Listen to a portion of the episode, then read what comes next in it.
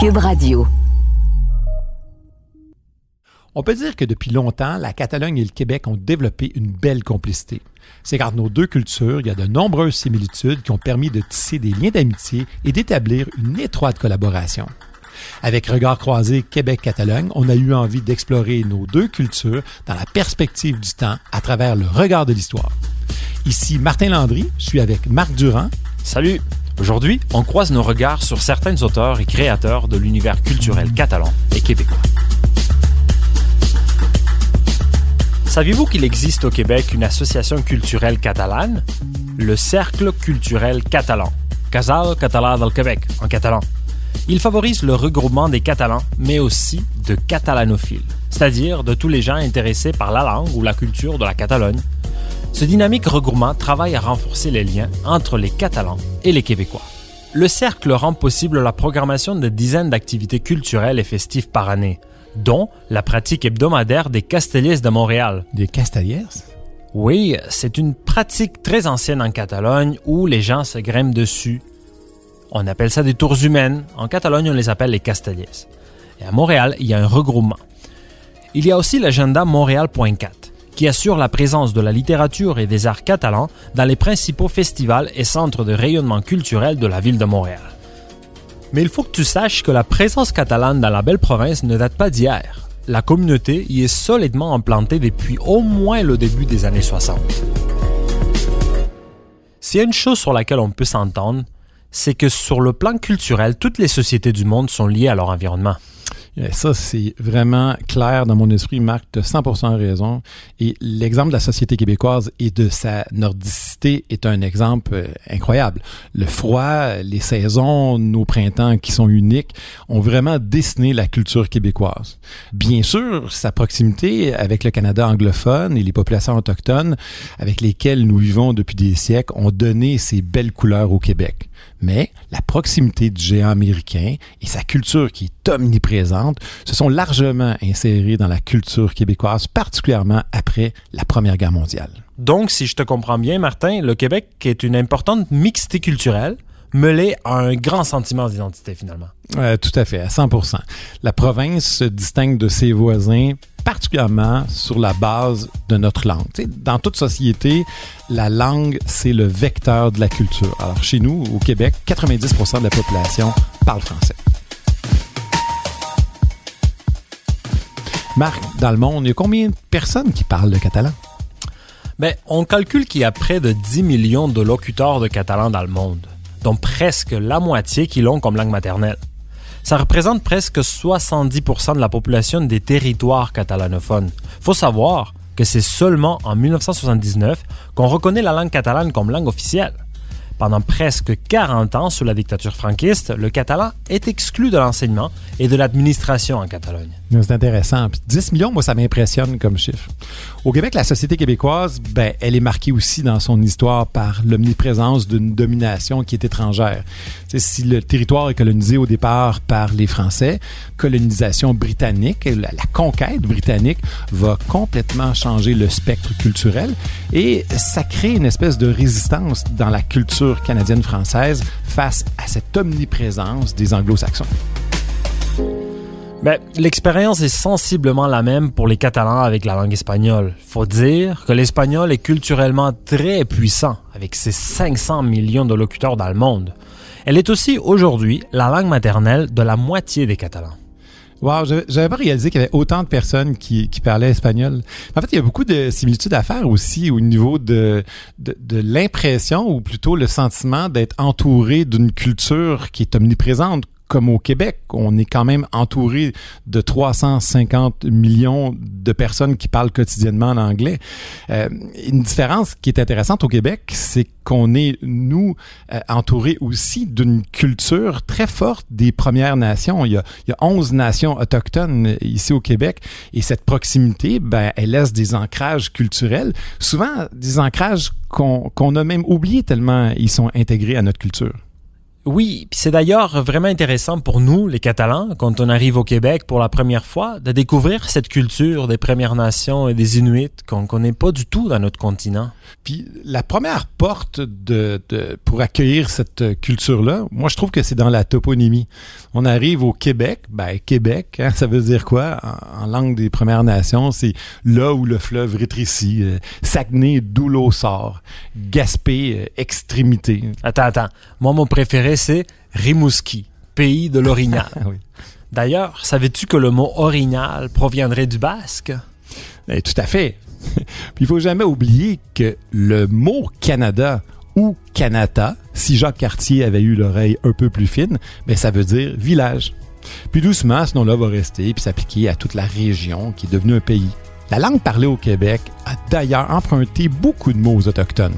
Pensons à Atoka, à Wananish, à Caribou, à Kayak ou à Mocassin. Mais nos emprunts au premier peuple vont bien au-delà de la langue et des noms des lieux.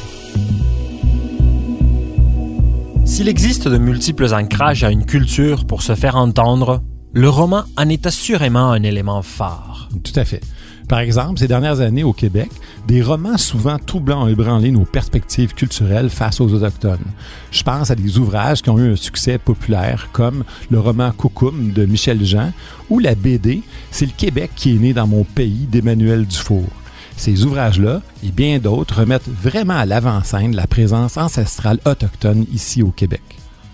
Puis le roman catalan, Marc, ça s'intéresse à quoi ces dernières années? Ben, je dirais qu'il y a un événement traumatique qui plane toujours sur la conscience collective des Catalans. Et c'est la guerre civile mm -hmm. et la dictature franquiste. La preuve de ça, c'est l'intérêt renouvelé pour ce sujet au 21e siècle dans le monde littéraire. Avec de nouveaux romans à grand succès comme euh, Les soldats de Salamine de Javier Cercas, euh, Peigne noire de Milita Chido ou Les voix du Pamano de Jaume Cabré. Ainsi que la réédition de classiques comme La place du diamant de Marcel Rodreda ou Gloire incertaine, le grand roman de Joan Salas sur la guerre d'Espagne.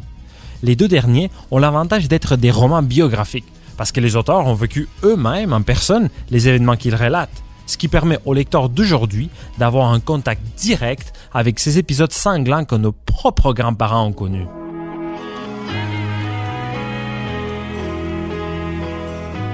La tradition littéraire québécoise n'est évidemment pas aussi vieille qu'en Europe.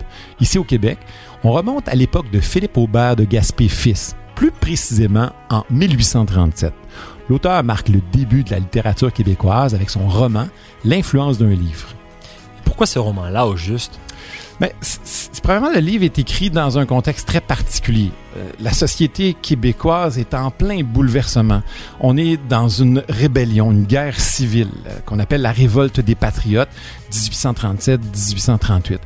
Euh, Philippe Aubert de Gaspé est en pleine fuite, le réel des autorités, de la justice, puis il va se cacher dans le château familial, puis avec son père, il va écrire un roman, un roman complètement fou, une fiction, mais qui parle de nous.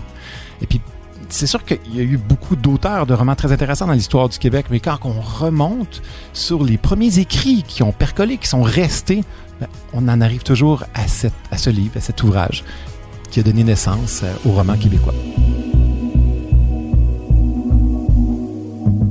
Pour ceux qui ont envie de découvrir la culture québécoise par nos meilleurs romans, il faut lire La vallée des avalées de Régent Ducharme, Kamouraska d'Anne Hébert, tiens, puis pourquoi pas L'énigme du retour de Dany Laferrière et La grosse femme d'à côté est enceinte de Michel Tremblay. Des romans qui nous permettent de découvrir l'histoire du Québec à travers ces romans. Je connais pas d'auteurs catalans qui ont publié ça au Québec. T'en connais, Marc? Ben, le seul que je connais, c'est euh, Jacques Folkribas. Cet écrivain est né à Albandrell, en Catalogne. Il écrit, mais il est aussi architecte, critique littéraire et enseignant. Et il côtoie, en France, Albert Camus ou Le Corbusier.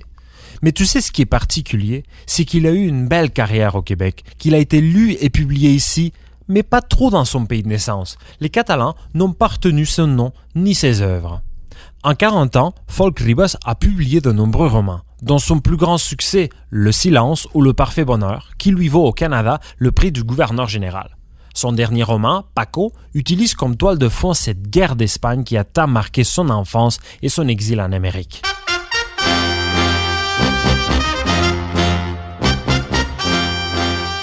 Martin, Là, je vais te parler d'un regard croisé vraiment important entre la culture catalane et la culture québécoise. Ça se passe dans le théâtre. Savais-tu que l'une des grandes dames du théâtre québécois était aussi d'origine catalane? Non. Elle s'appelait Mercedes Palomino. Tu devrais vraiment retenir son nom. C'est l'un des grands noms de la culture québécoise. Elle a fondé un des plus importants théâtres de Montréal, tu le connais sûrement, le théâtre du Rideau Vert. Ben oui, je connais ça. Mais elle, est-ce qu'elle était connue en Catalogne? Malheureusement, elle n'était pas connue. C'est qu'elle est née à Barcelone en 1913, mais très jeune, à l'âge de 4 ans seulement, sa famille déménage en Argentine pour le travail de son père, qui était journaliste. Ils déménageront ensuite au Chili, puis au Pérou, où Mercedes, Mecha pour les amis, s'initie elle aussi au journalisme. Mais elle est passionnée de théâtre, alors elle essaiera toujours et toujours de jumeler ces deux passions. Après la Seconde Guerre mondiale, on la retrouve à New York et à Paris, où elle est correspondante et c'est finalement en 1948 qu'elle débarque à Montréal. Elle arrive à Montréal dans un Québec plutôt conservateur. c'est l'époque de Maurice Duplessis. Ce qui est intéressant, c'est que 1948, c'est aussi une année symbolique pour les Québécois parce que c'est l'année de la publication par 16 artistes d'un texte qu'on appelle le refus global. C'est un manifeste vraiment intéressant qui remet complètement les valeurs traditionnelles du Québec en question et qui encourage la société québécoise à une nouvelle pensée ouverte sur le monde, une pensée plus internationale, plus moderne. Parce que c'est exactement dans ce contexte-là que Mercedes Palomino arrive pour réaliser une série de reportages sur le Canada. C'était des reportages destinés à l'Amérique latine, donc ils étaient écrits en espagnol. Et c'est au cours de ce voyage qu'elle rencontre sa future partenaire, Yvette Brindamour. C'est le coup de foudre. Elle décide de fonder le Théâtre du Rideau Vert, la plus ancienne compagnie francophone de théâtre encore active au Canada, rien de moins. Et sais-tu pourquoi elles ont choisi ce nom-là, Martin? Non, pourquoi? Elles se sont inspirées du théâtre du Rideau Gris qui est à Bruxelles. Mais elles choisissent le vert et défient en même temps la légende qui veut que cette couleur porte malheur au théâtre. Comme quoi, elle faisait déjà preuve d'audace dans ce Québec grisâtre des années 50. Puis, est-ce qu'on peut dire que Mercedes Palomino a fait vivre à travers son art et ses origines catalanes la culture québécoise? Mais tellement, c'est au rideau vert, sous la direction de Palomino et de Brindamour, que la célèbre pièce de Michel Tremblay, Les ah Belles Sœurs, sera jouée pour la première fois en 1968. Deux ans plus tard, c'est le tour de la Saguine d'Antonine Maillet qui prendra son envol international grâce aussi à cette mythique salle de spectacle. Mais l'empreinte catalane dans la culture québécoise a encore un autre nom, et peut-être le plus célèbre. Martin, tu connais Jordi Bonnet? Ben, connaître, c'est un bien grand mot. Je sais que Jordi Bonnet, c'est un grand artiste. Je sais qu'il a fait une murale impressionnante, mais aussi controversée au Grand Théâtre de Québec mais je ne savais pas qu'il était catalan. Parle-moi-en. Jordi Bonnet, ou euh, plus connu au Québec comme Jordi Bonnet, est né le 7 mai 1932 à Barcelone et il est mort en 1979 à Mont-Saint-Hilaire. Il était peintre, céramiste, muraliste et sculpteur. Bonnet connaît une enfance marquée par la violence de la guerre civile et par l'amputation de son bras droit dû à un accident. Pendant sa convalescence, son père l'initie à l'art et à l'architecture, mais surtout à l'histoire de la Catalogne. Il n'en fallait pas plus pour qu'à 18 ans, il s'inscrive à l'école des beaux-arts de Barcelone. Rêvant des fresques spectaculaires et trouvant le régime franquiste trop oppressant, Bonnet détruit presque toutes ses œuvres et quitte son pays natal pour l'Amérique. Bonnet s'installe au Québec au milieu des années 50 lui aussi. Il donnera naissance à de formidables œuvres, notamment des murales et d'autres créations aux quatre coins du Québec. Dans les années 60, le sculpteur ajoute à ses œuvres le métal et le béton. Sa première grande création publique est un hommage à Gaudi, son architecte le plus admiré, qu'on peut voir encore aujourd'hui sur les portes d'entrée de la salle Wilfrid Pelletier à la Place des Arts à Montréal. Mais sa réalisation la plus connue est sans doute la murale de 1100 mètres carrés qui orne l'intérieur du Grand Théâtre de Québec. En 1970, elle provoque un véritable scandale par la représentation de corps humains jugés obscènes mais surtout à cause d'une phrase du poète Claude Péloquin que le sculpteur y a inscrite. Peux-tu me la lire, Martin? Vous n'êtes pas écœuré de mourir, bande de caves? C'est assez! J'ai toujours trouvé que cette phrase, c'est comme si quelqu'un te gueulait dans la face. Trouves-tu, Martin? Ben, c'est sûr. Puis c'est une phrase qui provoque, qui scandalise. Puis je pense que c'était l'objectif aussi. C'est des mots qui sont jugés particulièrement vulgaires, surtout dans un lieu de culture. Qu'est-ce que ça a fait à l'époque au Québec? Ben, moi, je dirais que ça a fait un scandale. Puis ce qui est intéressant, c'est que Jordi Bonnet va défendre Claude Péloquin. Il va dire qu'il ne s'est pas exprimé avec vulgarité. Il s'est exprimé de façon décomplexée. Il s'est pas exprimé comme un colonisé. Il, a aussi dit là-dessus qu'il avait déjà vu des Canadiens français à Paris gênés à cause de leur accent. Comme il avait déjà vu aussi des Catalans à Madrid, lui il en était un, gênés à cause de leur accent en espagnol et de leur langue d'origine, le catalan. Mais il y a une phrase que j'aime particulièrement, il a dit La honte est là. La honte est dans le fait d'avoir honte. La vulgarité est dans la servitude. Bonnet marque euh, l'art public au Québec, c'est indéniable. Mais la Catalogne, c'est comme une pépinière d'artistes remarquables qui rayonnent au plan international. je pense à, Miro, à Dali, puis évidemment à Gaudi. Oui, justement. Anthony Gaudi, comme on disait tantôt, était l'une des plus grandes sources d'inspiration de Jordi Bonnet, et son œuvre est directement associée à l'apogée culturelle de la Catalogne. Son style peut se définir comme organique. Il crée en s'inspirant de la nature, mais ne renonce jamais aux fondements de l'architecture antique. À travers mon regard de Québécois, quand je vais à Barcelone, j'ai l'impression que la ville, c'est un vrai musée Gaudi à ciel ouvert. Juste à penser à la Sagrada Familia ou au Parc Güell, par exemple. Mais si tu vas en visite à Barcelone, Martin, tu vas en croiser beaucoup d'autres d'œuvres de Gaudi. On peut penser à la Casa Batlló, à la Casa Mila, la Casa Vicens, où il y en a, il y en a plein. D'ailleurs, tu sais, Gaudi, lui-même, il est enterré dans la crypte de la Sagrada Familia. Ah ouais. Il est mort depuis longtemps? Bon, ça fait presque 100 ans. C'était le 7 juin 1926. Il avait 73 ans. Ça a été une mort bête. Il s'est fait renverser par un tramway.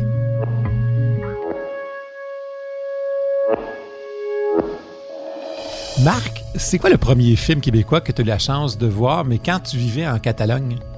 Ah, je m'en souviens très bien. C'était le film euh, Monsieur Lazare qui est sorti là-bas en 2012, je pense.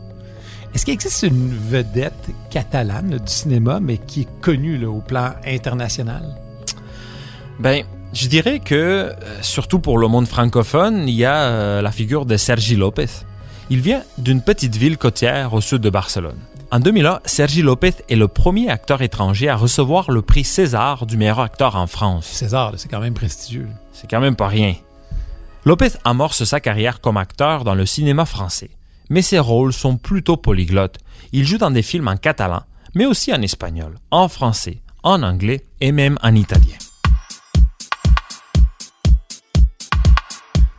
Beaucoup de gens au Québec, si ont regardé la populaire série euh, espagnole sur Netflix, La Casa de Papel, mais tu me disais qu'il y avait quelque chose de catalan dans cette série-là? Ben oui, la belle et fougueuse Tokyo. Ah bon, en fait, euh, l'actrice qui joue le personnage de Tokyo, Ursula Curbero, est catalane elle aussi. Mais moi, je dirais que c'est vraiment, sans aucun doute, Tokyo, le personnage vraiment le plus fort de la série. Ah oui? Pourquoi?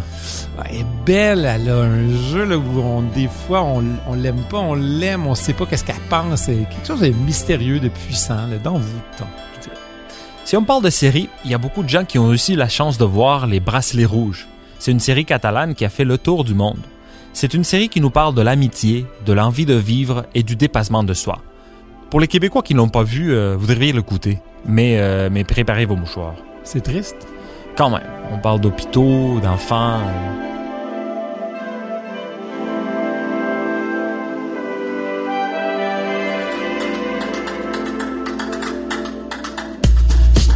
culture représente la colonne vertébrale du Québec et de la Catalogne en tant que nation. Si nos expressions créatives nous aident à nous définir et à voir le monde à travers les yeux des autres, la langue française au Québec et la catalane en Catalogne sont les vecteurs principaux de l'identité de nos deux peuples. À la recherche historique et à l'animation, Marc Durand et moi-même Martin Landry. Au montage et à la réalisation, Anne-Sophie Carpentier. Un merci spécial à Isabelle Desureau, Mathilde Roussel, Eric Biladric Castellanas et Martin Laviolette. Diffusé en collaboration avec le Bureau du Québec à Barcelone, ce balado est une production de Montréal en Histoire, de H2 Émotion et de Cube.